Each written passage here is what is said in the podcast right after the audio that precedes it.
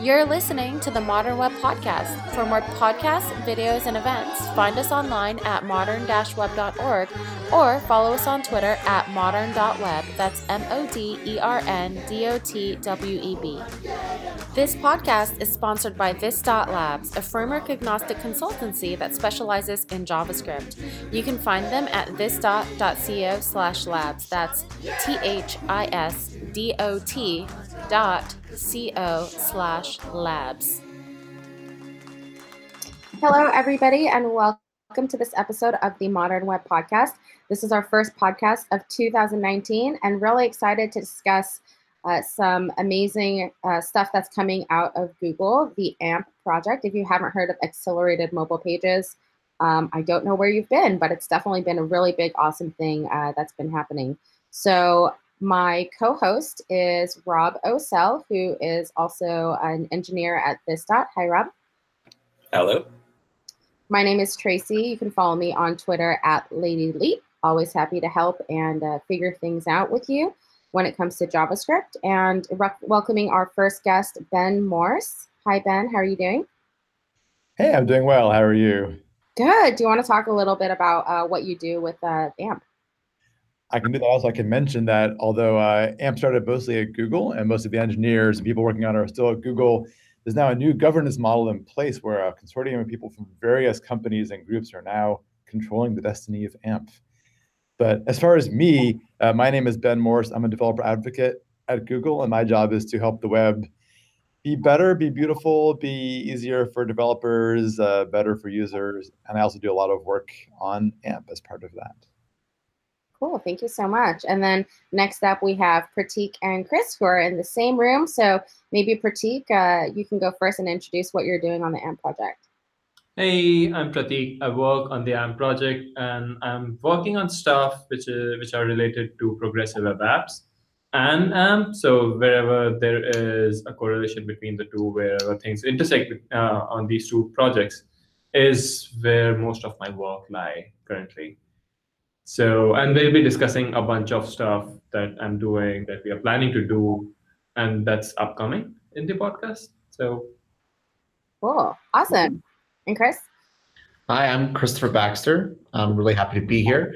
I work on web performance at Google. So my my hope is that I'm able to improve the performance of the web by at least one percent per year. A uh, big part of my energy and focus is uh, within the AMP project um, as well as a bunch of other open source projects that we, we push out for trying to improve application performance for other types of frameworks. Awesome. Thank you so much for the introduction. Uh, excited to get started here. So um, first thing, uh, let me start off with a quick question. So as uh, we've been working with Ben, for example, on things, we've been talking a lot about how AMP makes it more accessible for developers who are starting to enter the JavaScript or development ecosystem. Uh, can you talk to us a little bit about this initiative and how uh, AMP is trying to, how AMP helps um, accelerate sort of the ease of development? That's a good question. I may take that for a minute. I may start by saying what AMP actually is. That'll probably answer the question a little bit because not everyone knows what AMP actually is. There's a lot of myths about AMP and a lot of impressions that are kind of uh, kind of vague. Understandable. It's true about everything in this world. So what AMP is is uh, simply a web components library, a sort of framework that's supposed to make it easier to make web pages that are load more quickly and are more kind of better for users and look better and so on and so forth. It's simply web pages though. So AMP is just the web, HTML, CSS, and JavaScript. But what AMP does is it adds those tags that aren't there in HTML that maybe should have been added at some point. When the web first began, it was just there to describe documents. So you had paragraph tags, you know, H1s, H2s, things like that. And now people do things on the web like Gmail. So it's gotten more complicated over the years, but there's no uh, tag to make a menu, for example, or to make a Twitter embed, or to have one of those little image sliders that, where images slide around the screen as you swipe. So AMP adds those things. It adds new tags to HTML via web components. So you can uh, now have tags that say things like AMP dash sidebar, and that creates a little menu all by itself, which is kind of convenient. So that works because there's JavaScript that AMP loads up that makes those things work. Uh, on contrast, uh, AMP believes that many pages today have too much JavaScript, which makes pages slow, especially on worse connections, especially on uh, less powerful phones. So AMP restricts the way you can do JavaScript. It also restricts your CSS to 50K or less, and places various restrictions on what you can do. On the other hand, when you follow the rules of AMP, there are spiders out there, web crawlers that will find your page and will stick it in their caches. Google's cache is probably the best known. Microsoft has one too. A couple other ones exist. And then if you find an AMP page on Google search, it will preload aspects of it in an iframe before people click on it because Google knows it'll be small. It won't be a lot of data brought to your phone. And then your page not only loads faster because it has less JavaScript, it loads faster because it's been partially preloaded. So it helps solve the problem of web pages loading slowly on mobile phones. And as part of this, with luck, it's easier for developers too because you're writing less code and getting more bang for your buck. There are some restrictions, there also are some benefits. Um, do you want to add to that? I know I said a lot of things there and probably forgot about 10 of them. Yeah, I, wanted to add one really important piece around uh, pre-rendering, um, which is kind of one of the most important parts of the AMP ecosystem. So as you mentioned on Google search results, for instance, uh, pages can be preloaded. The reason for this and the reason why it's an AMP specific feature is around privacy, uh, the way that privacy is preserved for pre-rendering. So if, let's pretend that you're on a search results page for any company um, and they and you search for a term. If you were to preload that content directly from the origin server, it would unintentionally tell the origin server that specific person was interested in this specific thing. And that could lead to downstream effects that you didn't intend. Maybe you really only accidentally searched for something and now it will start to appear in advertisements uh, and follow you around. So the, the preserving of privacy is very important for pre-rendering because you have not yet signaled intent to visit that thing. AMP does this very cleverly and very carefully and ensures that privacy is preserved as you uh, preload these documents based on the nature of how AMP is built. It has this as a first class concern all the way through from its concept stages to its current incarnations that are out uh, today. Great. So, so far we've touched on some of the performance implications of AMP and kind of the things that it does to try and improve the speed of the web. Just talked a little bit there about privacy. I was kind of curious on just sort of uh, leaning into that a little bit more and wondering if there were any other sort of core concepts or core philosophies of AMP besides just performance, besides maybe just privacy, that kind of guide where um, the library is going or the efforts that you guys take or when you try to decide priorities. There's a lot more to it too. Um, I'll mention a couple of things, and I'm sure they'll mention a couple of things as well. Uh, one of the things AMP was supposed to solve, and I think it solved pretty well, is the problem where you're loading up some sort of content or a page, and as things load, such as a video or a picture, their size suddenly gets known to the browser as they're loading, and other content will move around on the page. The layout has to get redone a few times, which slows things down and also means you're watching things jump around as the page is loading.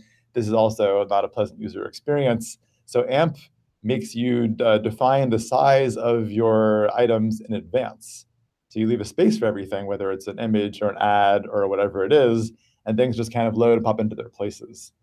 So the layout is easier.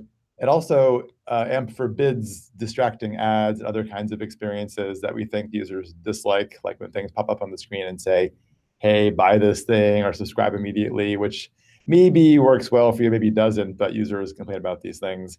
AMP disallows a lot of those things as well. Yeah, so touching on the the piece around how content can shift around on the web, this is an extremely frustrating part of the mobile web specifically. Um, so we call this layout stability. Um, AMP, and by, by the way that it's designed and the fact that you have to register the size of elements in advance, ensures that layout stability stays constant. So there are certain elements that can adjust the size of a page, but they can only do so when they're outside of the viewport before there's been an opportunity to impact the things above it. Um, and th this this stability is now trackable through a new API that's coming out that's uh, landing within Chrome, for instance, to start. Um, and we expect that you'll see uh, metrics that follow common popular sites that demonstrate the, the value of the layout stability that AMP provides out of the box versus um, things that don't work or have this as a first level concern. And AMP also wants to do more things that you can do as a developer that people don't always do, but you get them for free with AMP.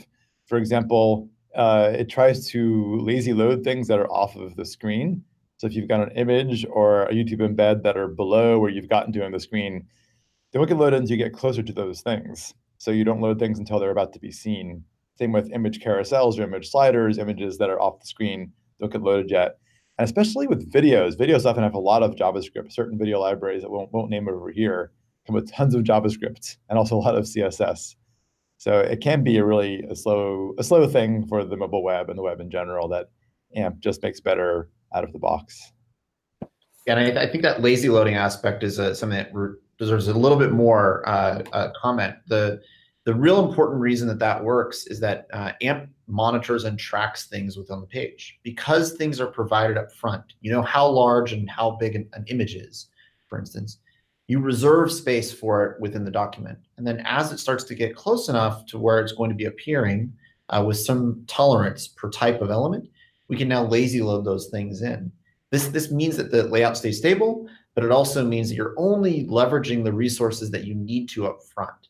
So if you visit a page that's 100 viewports long, you're never going to retrieve the resources for things below three viewports. This saves a lot of data. And uh, for mobile plans that have a cap on the amount of data that they're allowed to provide per month, um, and then when you go over, uh, impacts your bill significantly. Um, this is a great way for, for people to access that content without worrying about it impacting their bills later on.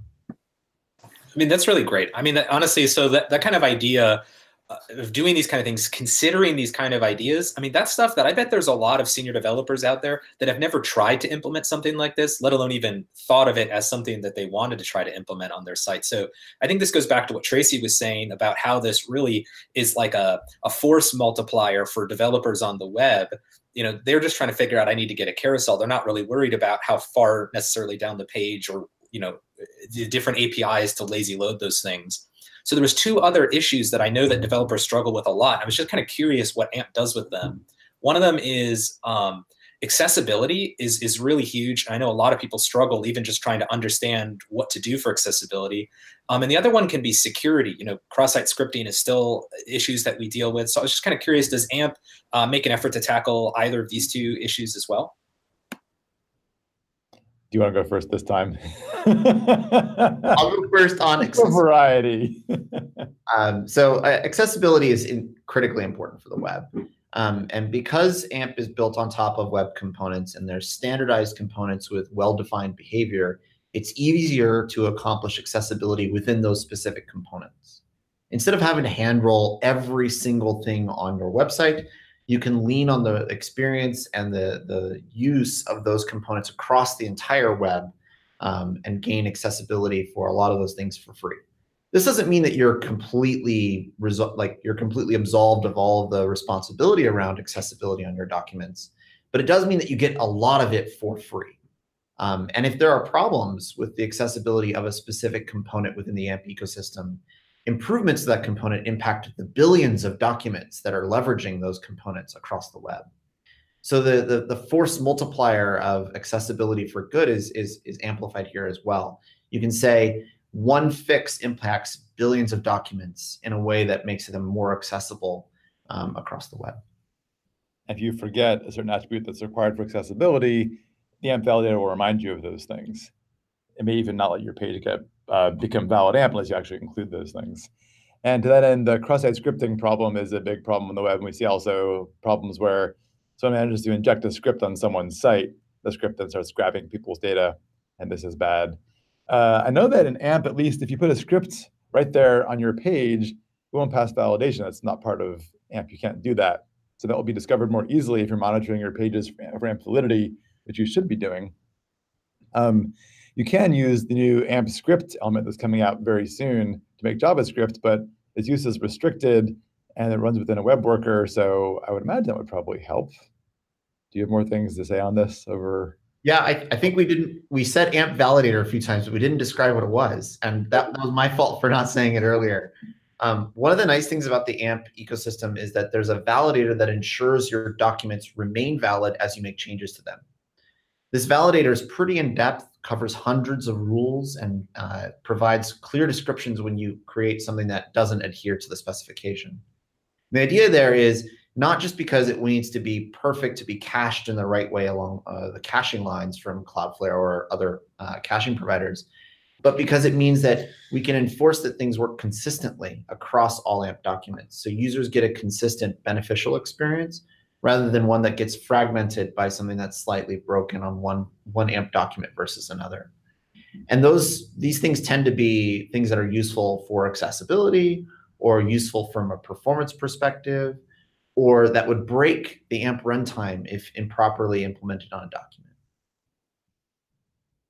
Yeah, that's super awesome. I mean, I think just having these tools and having somebody saying like, hey, you didn't do this or hey, this doesn't work right now is, is really useful for developers as of late. I mean, we're all swimming trying to, you know, keep up with the latest and greatest of everything. And, uh, you know, some sometimes just having things built in for me personally, I really like um, which is why I really love frameworks. So bringing us to our next topic, uh, I know that, you know, when I heard about AMP, one of the first things I asked was, hey, can I use this with Angular or React? So I'd love to just talk a little bit more about how do you actually use AMP with different frameworks? I'll go first on this one, just real briefly. So um, before AMP script, so there's two eras in terms of framework compatibility. There's the before AMP script and the after AMP script um, eras. Before AmpScript, it was totally valid to use any framework you'd like to server-side render a document. Then, and then you could validate that document against the AMP validator and you'd be set to go. So if you preferred to use React-like syntax to generate documents, that was totally okay. Many people do that um, to generate AMP documents today. Um, the same thing goes for other frameworks like Angular uh, or Preact. Um, however, uh, in the post AMP or post AMP script world, what we're introducing with AMP script is the ability to run runtime components from those frameworks on AMP documents. Now, this is a pretty in-depth topic, so we'll probably need to spend a little bit more time here, and I don't want to steal time from everyone else uh, to talk about this. Uh, but the, the idea is that you'll be able to leverage components that you've built that are specifically for your documents. So not something common across many documents, but something very specific to your document uh, within AMP script using whatever framework you would like, uh, as long as it's been approved and works well with uh, the implementation of the DOM that lives within the AMP script element.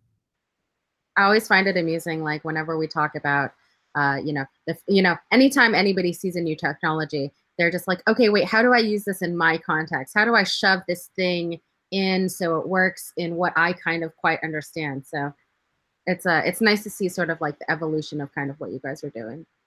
I'm very excited about it because I would go meet developers and they'd say, "Oh, AMP sounds like a wonderful thing. Um, how to use it with my uh, my React, my friend, my server, uh, my client side?" I'd say, "Well, you really can't do that." But maybe if you have a giant amount of JavaScript which is required to build your page in the first place, maybe it should be on the server in the first place. If you're controlling the page that with React or Angular or something else, you couldn't do it.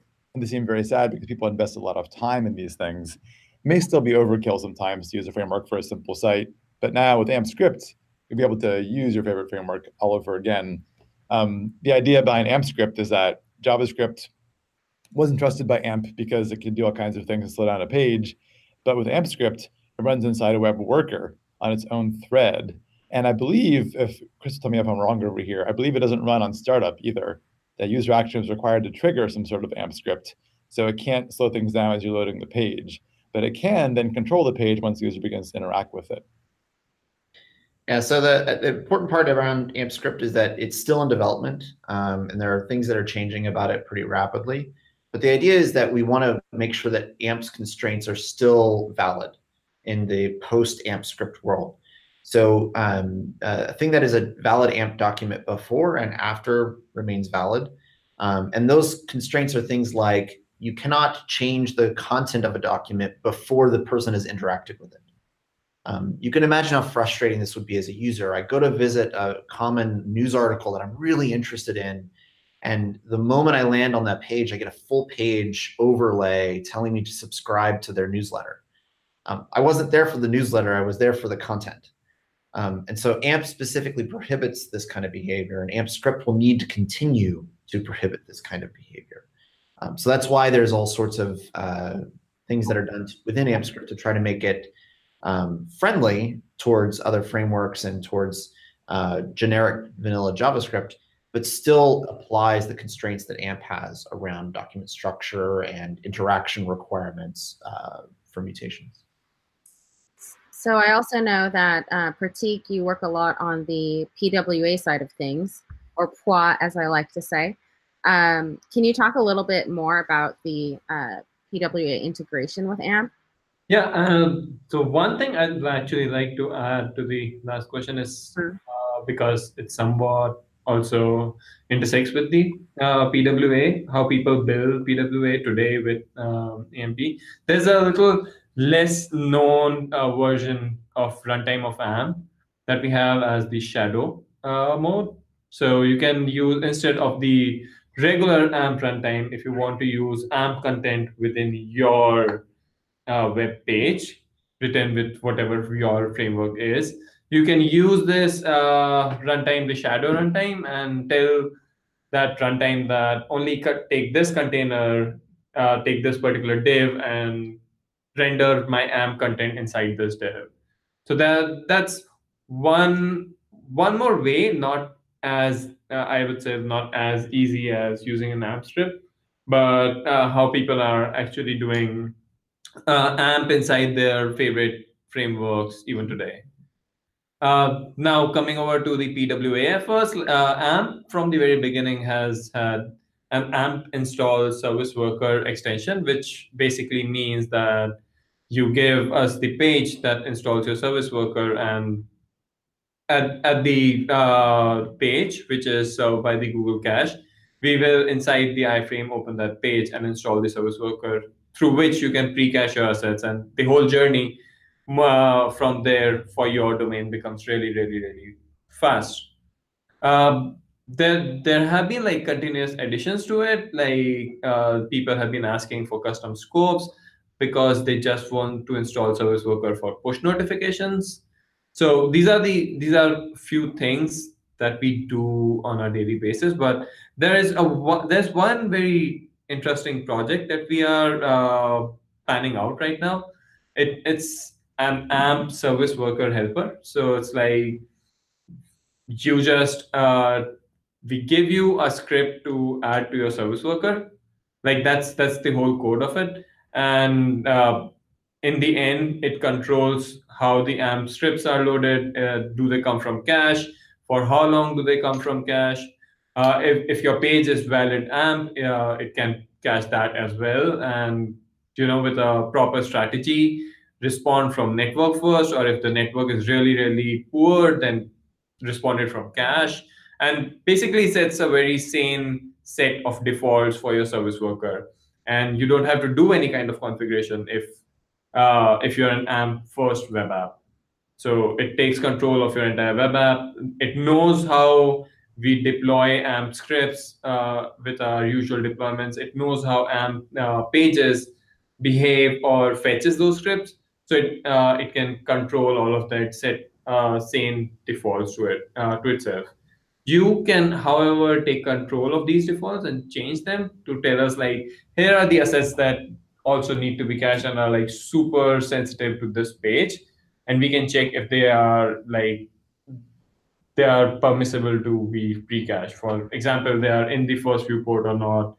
And so we pre-cache them. So that's one project that that's that we are still planning and thinking how it can help more and more developers. So if it's if you are an AMP first web app, or even if you're not, the AMP portion of your web app can be easily controlled with this small code that we give you. Okay. Um, first of all, before I ask a follow-up question, I just wanted to check because I was online and I saw somebody using like the acronym uh, PWAMP, a PW AMP. And I'm just wondering if this is official because I think you guys should be running with this. If it's not official, um, is this something you guys have seen? Is this is this the official name for this technology? It is most fun way to say it. So that's that helps.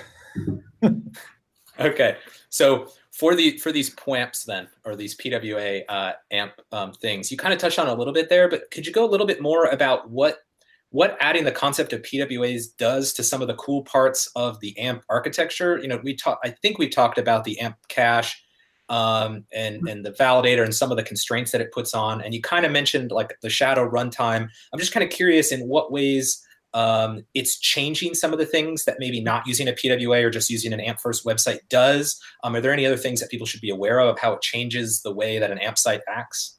Sure. Um, so AMP as a runtime is still a JavaScript uh, runtime. So anything that your network does to your page, like the network instability, if it's like uh, if the network is flaky, these are still the things like which your main thread JavaScript cannot control. So that's where the uh, whole concept of PAM comes in. Uh, you still need like a service worker running to actually control these things. So the whole project is like plan, hey, we have a very solid uh, main thread runtime or like with AmpScript, we have runtime going beyond main thread. But there is nothing in this runtime which can actually take care of what if the network goes off.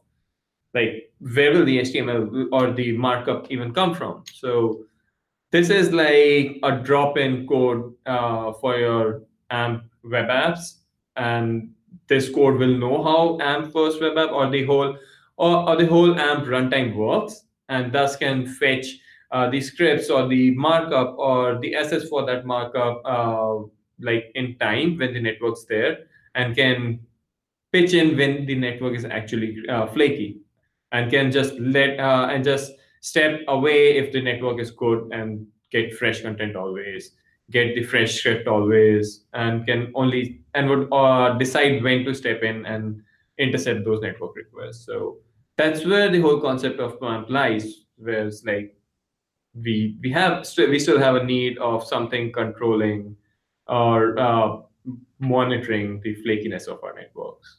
Yeah. So if I if I could add into this too, um, the the idea about some of these projects is that uh, many AMP documents come with uh, all AMP documents, in fact, come with this set of constraints.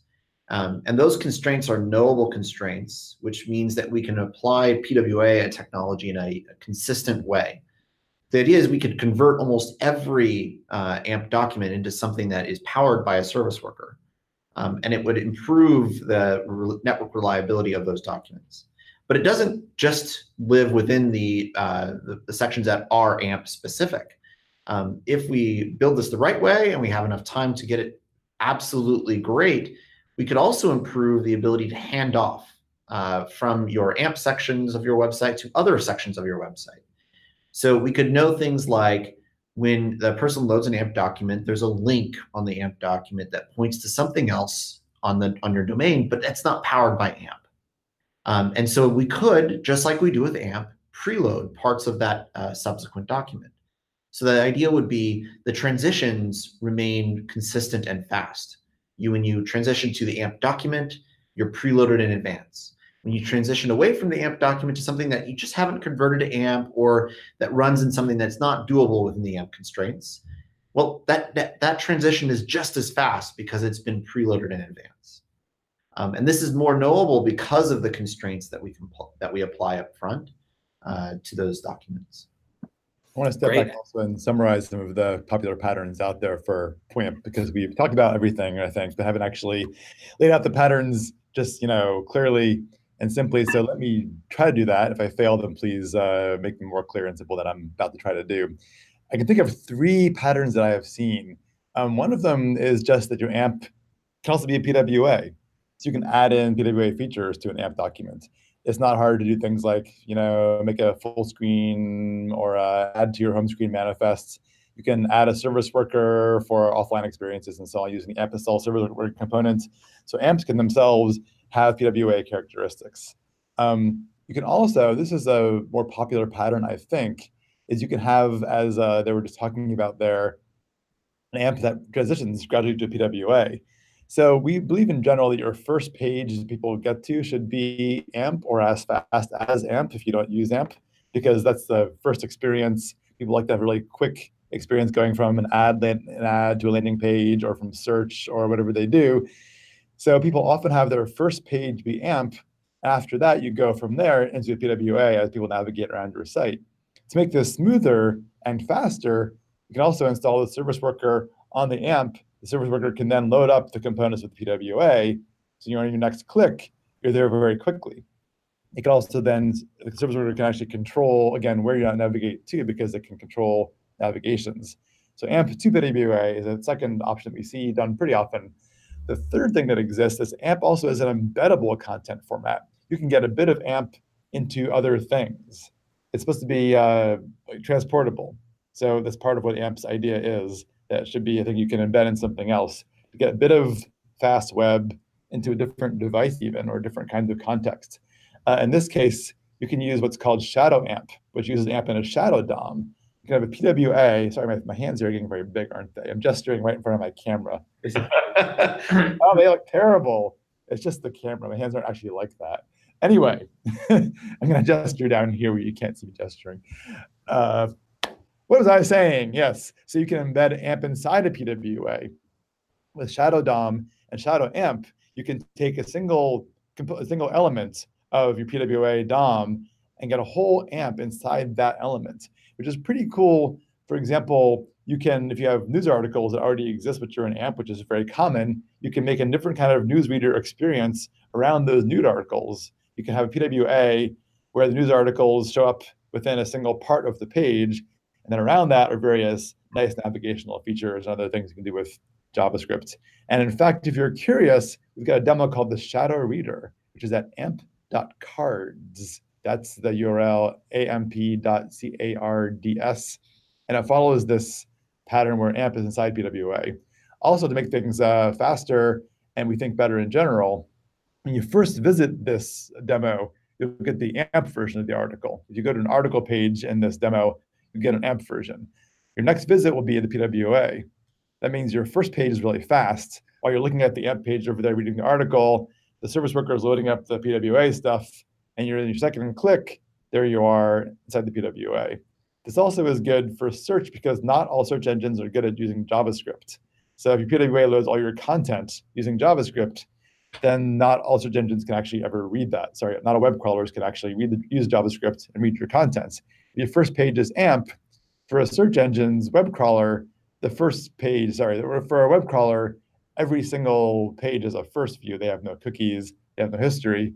So this way you're giving web crawlers all your content by giving them the AMP page. So summarize that, this is an AMP that then transitions to AMP inside PWA, which maybe is best for users, for web crawlers and the universe. Great. So that was that example that you said that was up there. Is the code for it also available as a reference, or is um, or, or just to sort of show people the potential of the technology? We have hidden the code somewhere. No, um, yes, it's on GitHub. Oh, okay, that's great. So actual URL for that. But if you look for Shadow Reader GitHub, you'll probably find it. Oh, that's awesome. Um, so we've sort of danced around and teased around some different things. We've talked about different governance models. We've talked about AMP script. We've kind of talked some of the AMP PWA stuff. Um, sort of to to crystallize and formalize that, looking ahead to 2019 through 2019, what are some of the things that are on your guys' long-term plan? Like, what are places where uh, you know you're still looking for feedback for some of your ideas on where to take the library? Like, is there anything else about 2019 that you either wanted to tease or just sort of uh, talk in broad strokes about where AMP's going? Well, let me let me start on that one. Uh, so, AMP is a portable content unit. Each individual document is a portable content unit. So we talked about how you could leverage them within a PWA, for instance, or within Shadow Reader. But you can also leverage them in other places, like say inside Gmail or inside your favorite other email uh, reader. So we've announced an initiative that allows you to use AMP documents within emails. Um, so this allows you to do things like interactive experiences within an email. Um, that's a pretty powerful feature for the right set of use cases. If I want to reserve to a birthday party in advance, I can do, do so through my email client directly without having to leave it. Um, I, if I want to uh, comment on a document or do something different, maybe that could be built within an email directly and not need me to load the entire other web experience. Very targeted experience, and that's part of that portable content. We also touched a little bit on the PWA side. We have a lot in the works when it comes to PWAs. We want to make it really easy for everyone to, to generate a PWA from their AMP content. We want that to be something that is so simple that everyone can do it out of the box and not need to worry about uh, additional amounts of configuration unless it's valuable to them. We talked about AMP script. AMP script is going to be a big part of our initiatives this year. It will unlock the ability for people to use uh, custom JavaScript on their on their AMP documents, things that are specific to their domains, but maybe not shared across the entire web. We believe this will make AMP adoption easier. It will also make it uh, simpler for people to do interactive experiences with AMP, which are supported today without AMP script using something called um, uh, AMP bind. Uh, however, we think AMP script will unlock this for more people. Great, Ben. Anything else that you that you're working on, or that you you've been privy to that you wanted to tease, or do you think you've dropped all the teasers that you have uh, for 2019? big changes coming up this year. Uh, also, Chris mentioned the idea of embedding a bit of AMP content into email. I've seen this in a demo, and it was shockingly powerful to actually, for example, respond to someone's comment with your own comment right there in an email without opening an application at all. It's actually shockingly useful. when I saw it, I was actually smiled. Uh, other things that are coming up, there are those who are unhappy because if you use AMP on your device, if you, you might sometimes not see your own URL because things are being served from a cache, which is owned by someone else, and that's not a great experience. So there's an initiative being worked on now called web packaging or signed exchanges, where if your content belongs to a certain site, even if some other CDN serves that, if you know that's from your site and you agree to this, there'll be a way of making this agreement behind the scenes magically and cryptographically, and then actually browsers can show your original domain, which is much nicer. I've seen this actually demoed in Chrome Canary, so it's on its way pretty soon. Also, uh, AMP is not a ranking factor for Google. So if your AMP page, page is AMP, it doesn't rank fact, doesn't rank more highly because of that. Although if your page is clicked on more and is faster, those are ranking factors that could matter. But we're working on also an effort to give pages that are not AMP, but are as good as AMP in terms of layout consistency and in terms of speed, the same treatment as AMP. So publishers will sometimes use AMP just to get into the stories carousel that appears on top of google.com on mobile devices. We think you should use it because your pages are faster and maybe it makes your life easier in various ways. But you might just say, I want to get into that search carousel. And various privileges will be allowed to non-AMP pages that are AMP-like in the future. I think there are more things I'm forgetting. Maybe you guys will remember some more over there. Well, we'll leave a few surprises for people.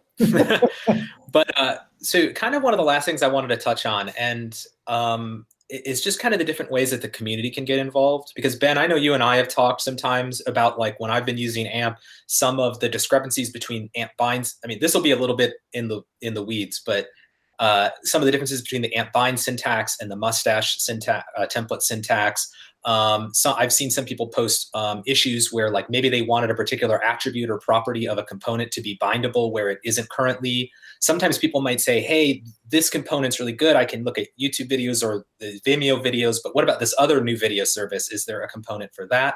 So there's all these different ways. Uh, one of the last ones might be somebody coming from another one of those frameworks we mentioned, and they're like, I love this part of this framework is that something amp can do right? So a lot of people are interested as they start using amp to like uh, to, to make improvements or to see it grow.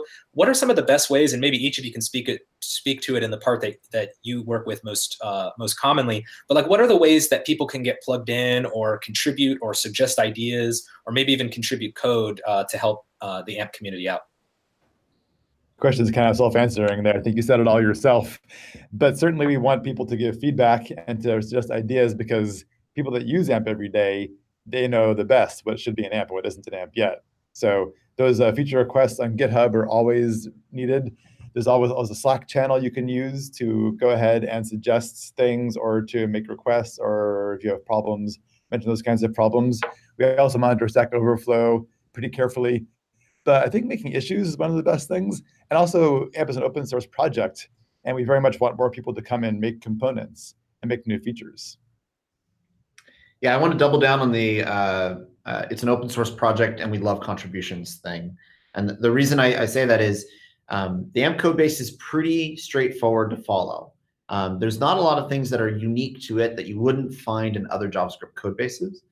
Um, and as a result, it's really welcoming for new committers. Uh, we have a huge series of good first issues for people to look at to get familiar and comfortable with the code base. Um, installing and getting the AMP uh, runtime up on your machine so you can make changes takes less than 20 minutes.